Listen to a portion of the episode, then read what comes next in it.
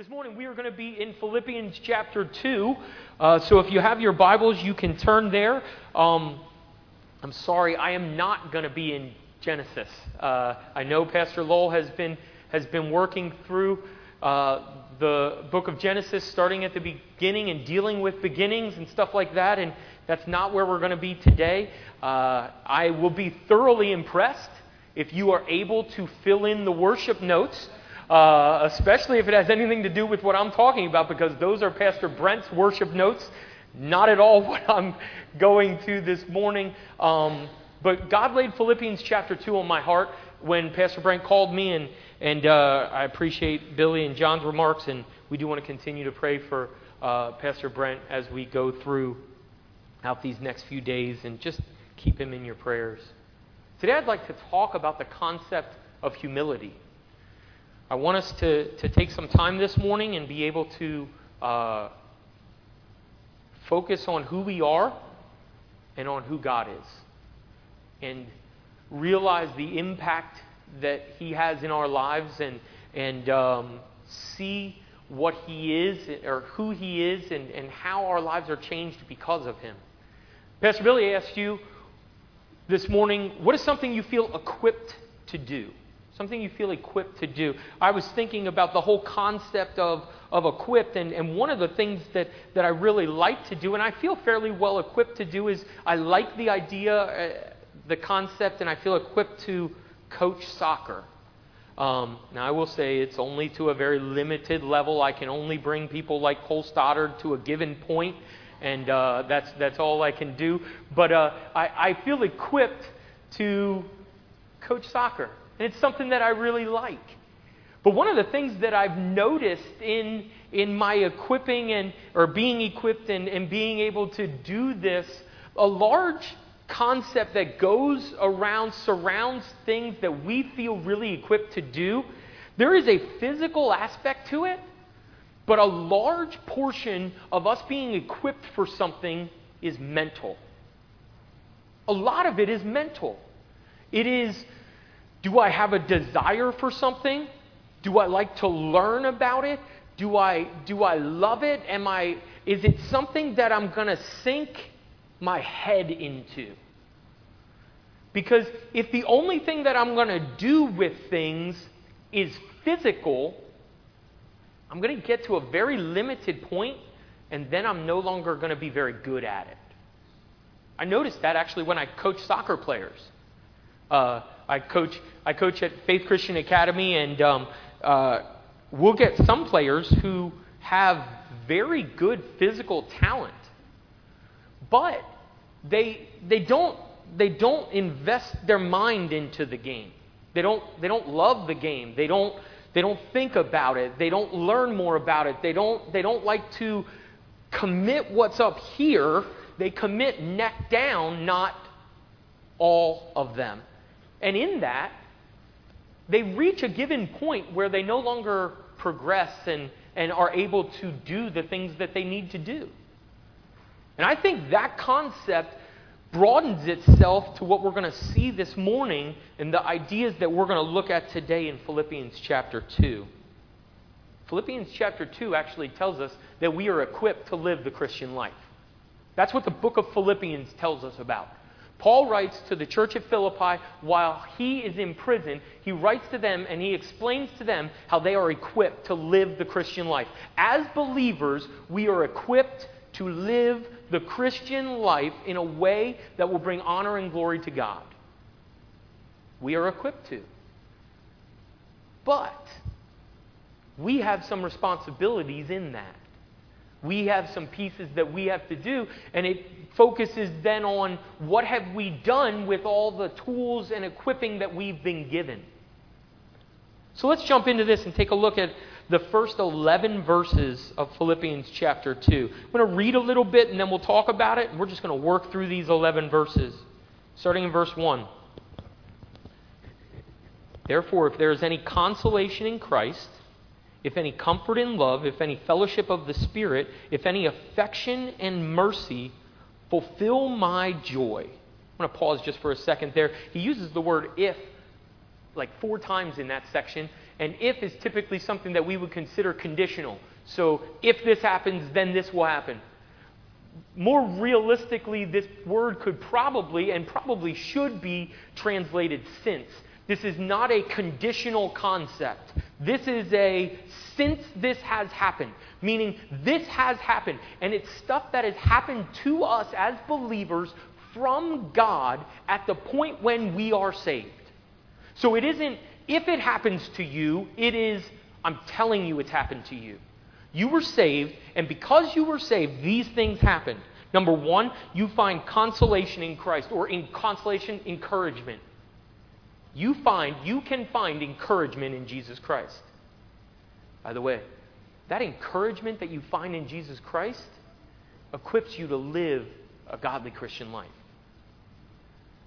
You can find encouragement other places. You can talk to people, and we're told to encourage one another. But it is not the same as the encouragement that you find in Jesus Christ. Number two, he says, if there's any comfort in love. That love there is not a reference to human being to human being. That love is a reference to God to us. Isn't it comforting the fact that God loves you? Talk about an equipping that you now have. You know that the being that created all of this and you loves you. There's great comfort in that. If you have any fellowship of the Spirit, we have fellowship with the Holy Spirit. What a great thing to meditate on. The idea that God gave us Himself to have fellowship with. That He cares enough, which, by the way, this goes to the comfort from His love, that He cares enough about you, He loves you enough to give you Himself to have fellowship with. As a believer, you realize you should never be lonely because you're not alone. You have fellowship with the Holy Spirit. And then he says, if there's any affection and mercy. Again, these are things, these are pieces, things that God is giving you. Affection. God gives you affection. God gives you mercy. And all of these things work at equipping us to live in a way that will glorify God. To live the Christian life the way we ought to. And so he says, since you have all of this stuff, since all of these things are true about you, here are some things that I want you to progress on in that. So this is true. Here's where we're going to go. So let's take a look at verses 2 through 4. He says, first of all, I want you to fulfill my joy or complete my joy. And the way I want you to complete my joy or bring great joy to me, finish it off, is I want you by being like-minded, having the same love, being of one accord and of one mind. Do you know what Paul wants of the Philippian believers? And I believe he would say he wants this of the believers at Centerpoint Bible Church and the believers all around the world. He wants them to be unified.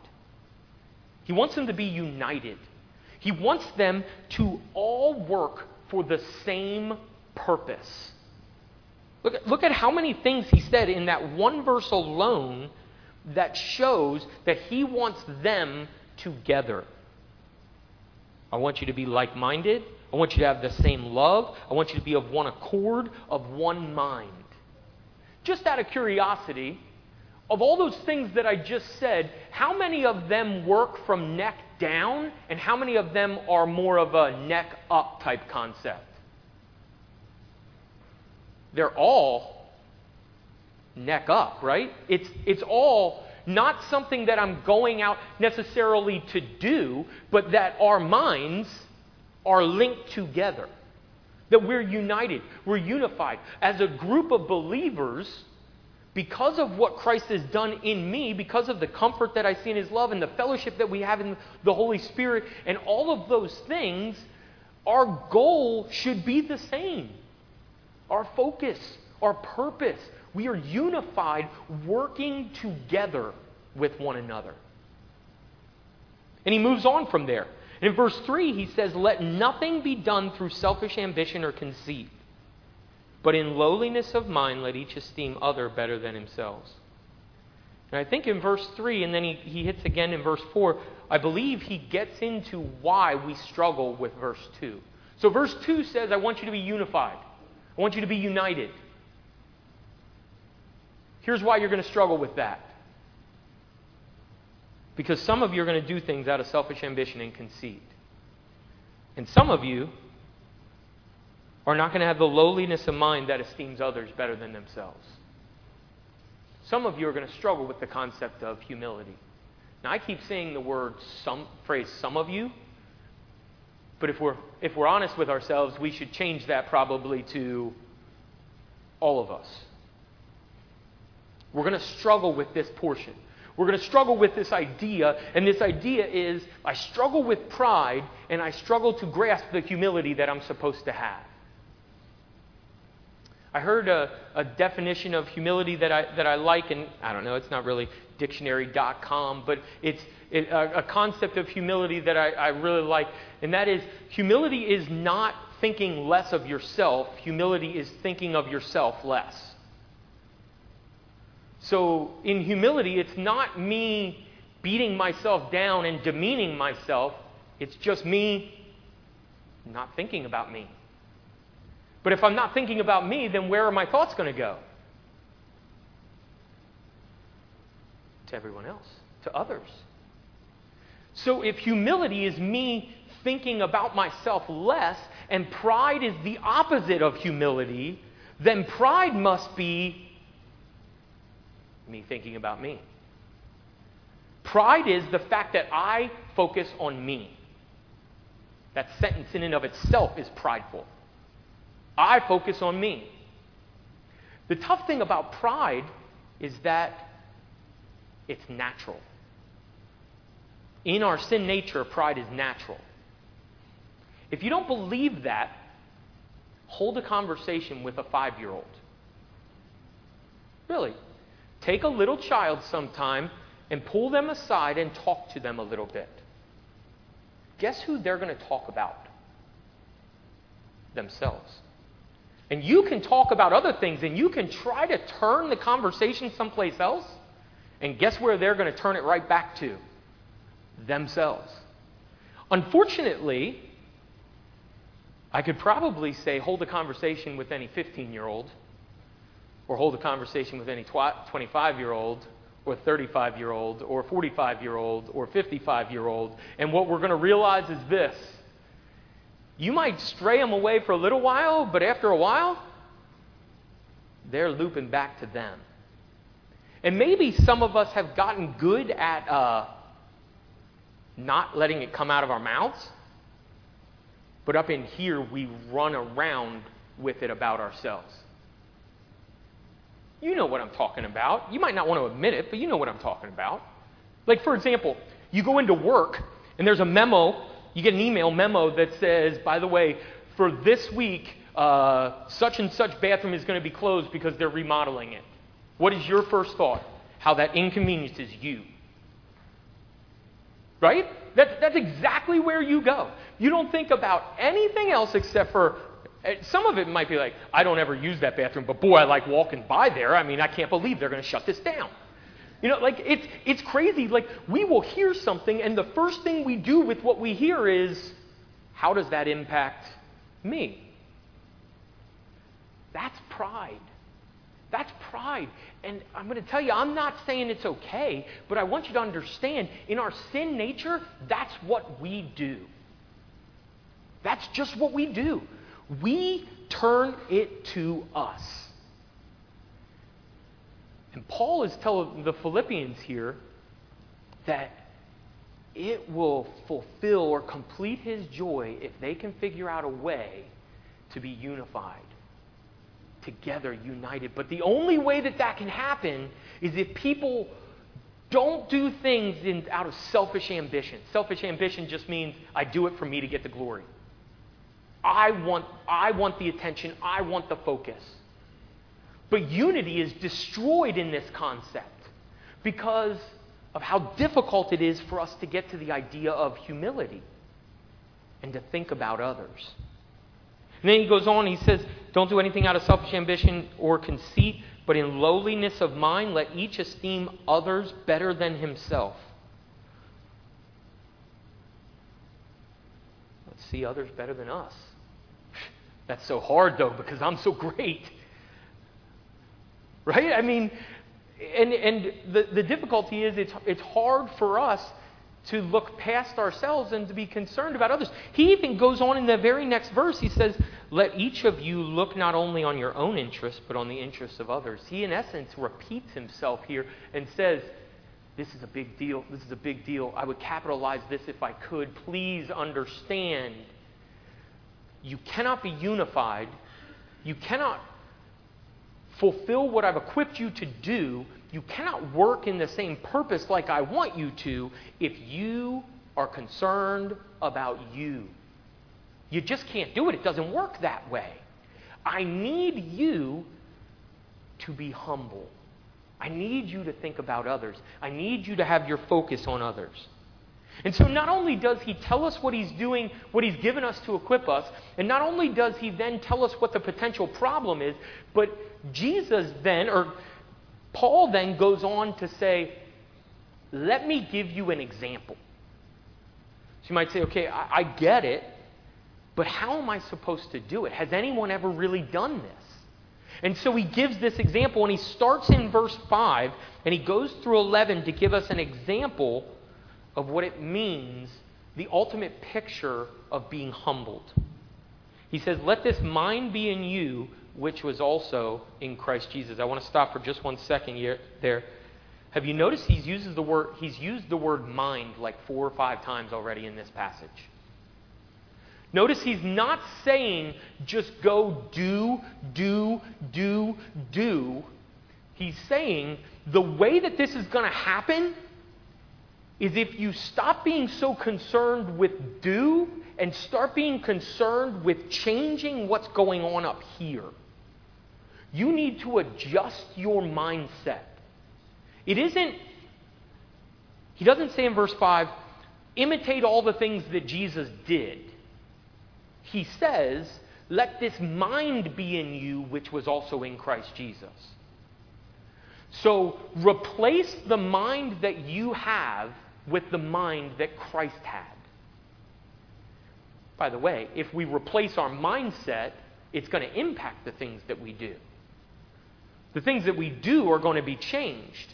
A lot of times as believers, I think we struggle. And the reason I think we struggle is because we hear something and we try to go do, but we haven't changed our mind. And because we haven't changed our mind about something, we can't do the way we think we should be able to. I hope that sentence made sense.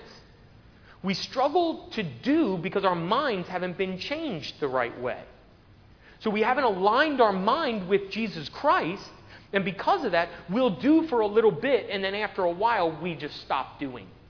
Because it's difficult, it's annoying, it doesn't seem to work out, I don't like it, I'm getting no joy, it's not bringing peace into my life, so I'm going to stop doing. We have the whole thing backwards. The doing doesn't come first. The changing of the mind comes first. Let this mind be in you, which was also in Christ Jesus. And then it shows us what Jesus did because of the mind that he had. And there is so much stuff in the next couple of verses. I don't even come close to having time to unpack it, but I just want you to hear the things that Jesus did because of the mind that he had and the way that he humbled himself. Because really here he is being given as an example of humility, that we are supposed to have the mind to do the same thing. Who being in the very form of God did not consider it robbery to be equal with God. So basically he was God.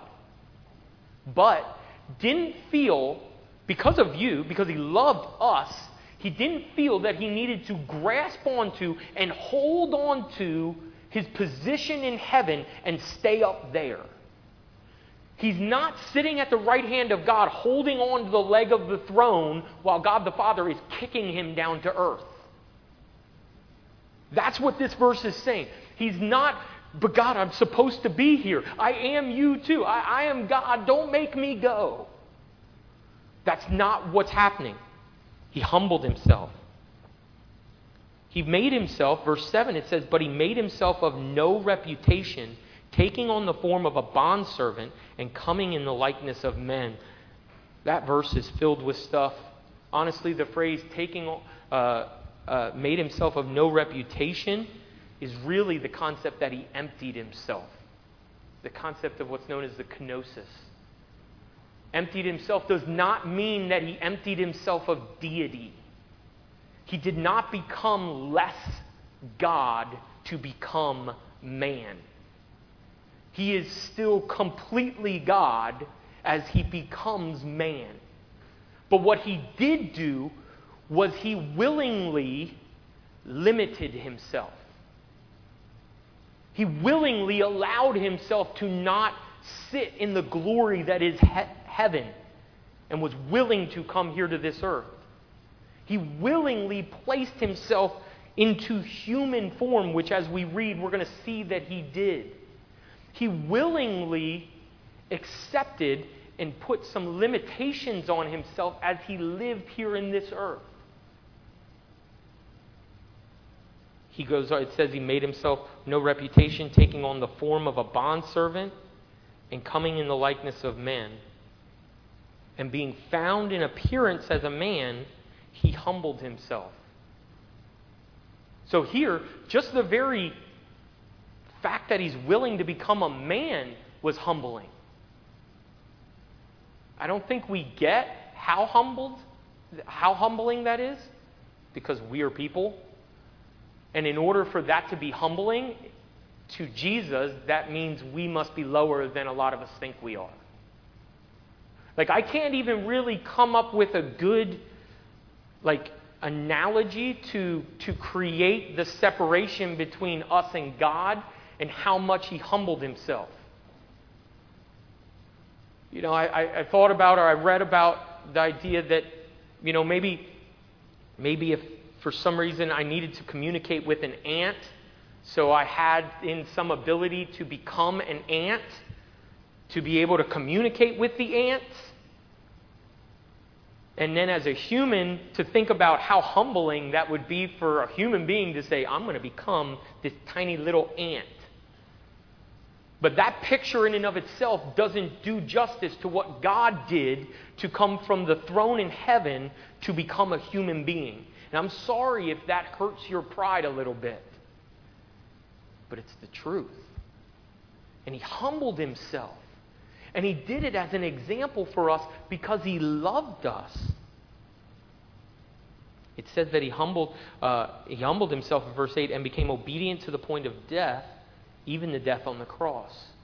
So not only does he humble himself in removing himself from heaven and coming and taking on the form of a man, but then he humbles himself in his willingness to die for us. What an example he is. And he didn't just die like simple, basic, get old, pass away type thing. But he humbles himself to the point that he dies the worst death that we could imagine, that we could create, that mankind could put together.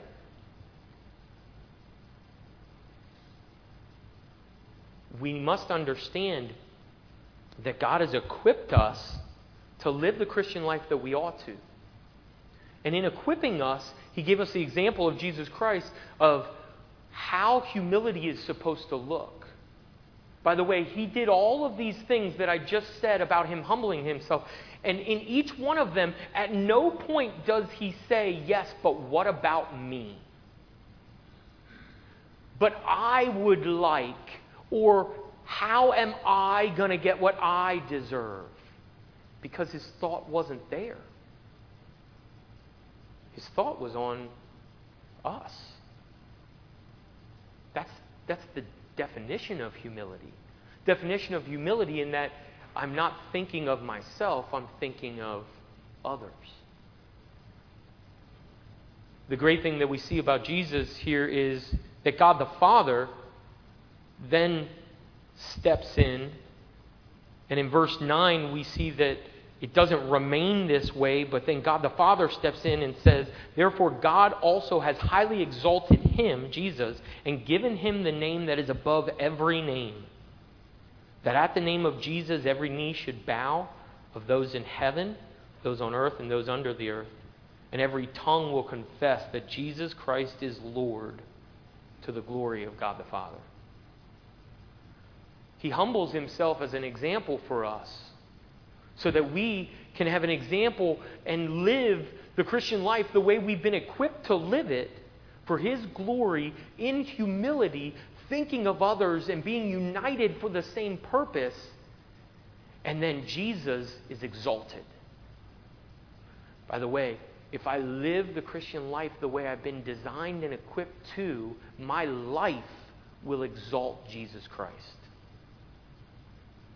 My life is going to then lift him up, because others will be able to look at me and not see me, but they will see Christ through the way that I've lived. This morning, we want to take an opportunity to worship God through the concept of communion. And so I'm going to pray, and then Pastor Billy is going to come and lead us through that.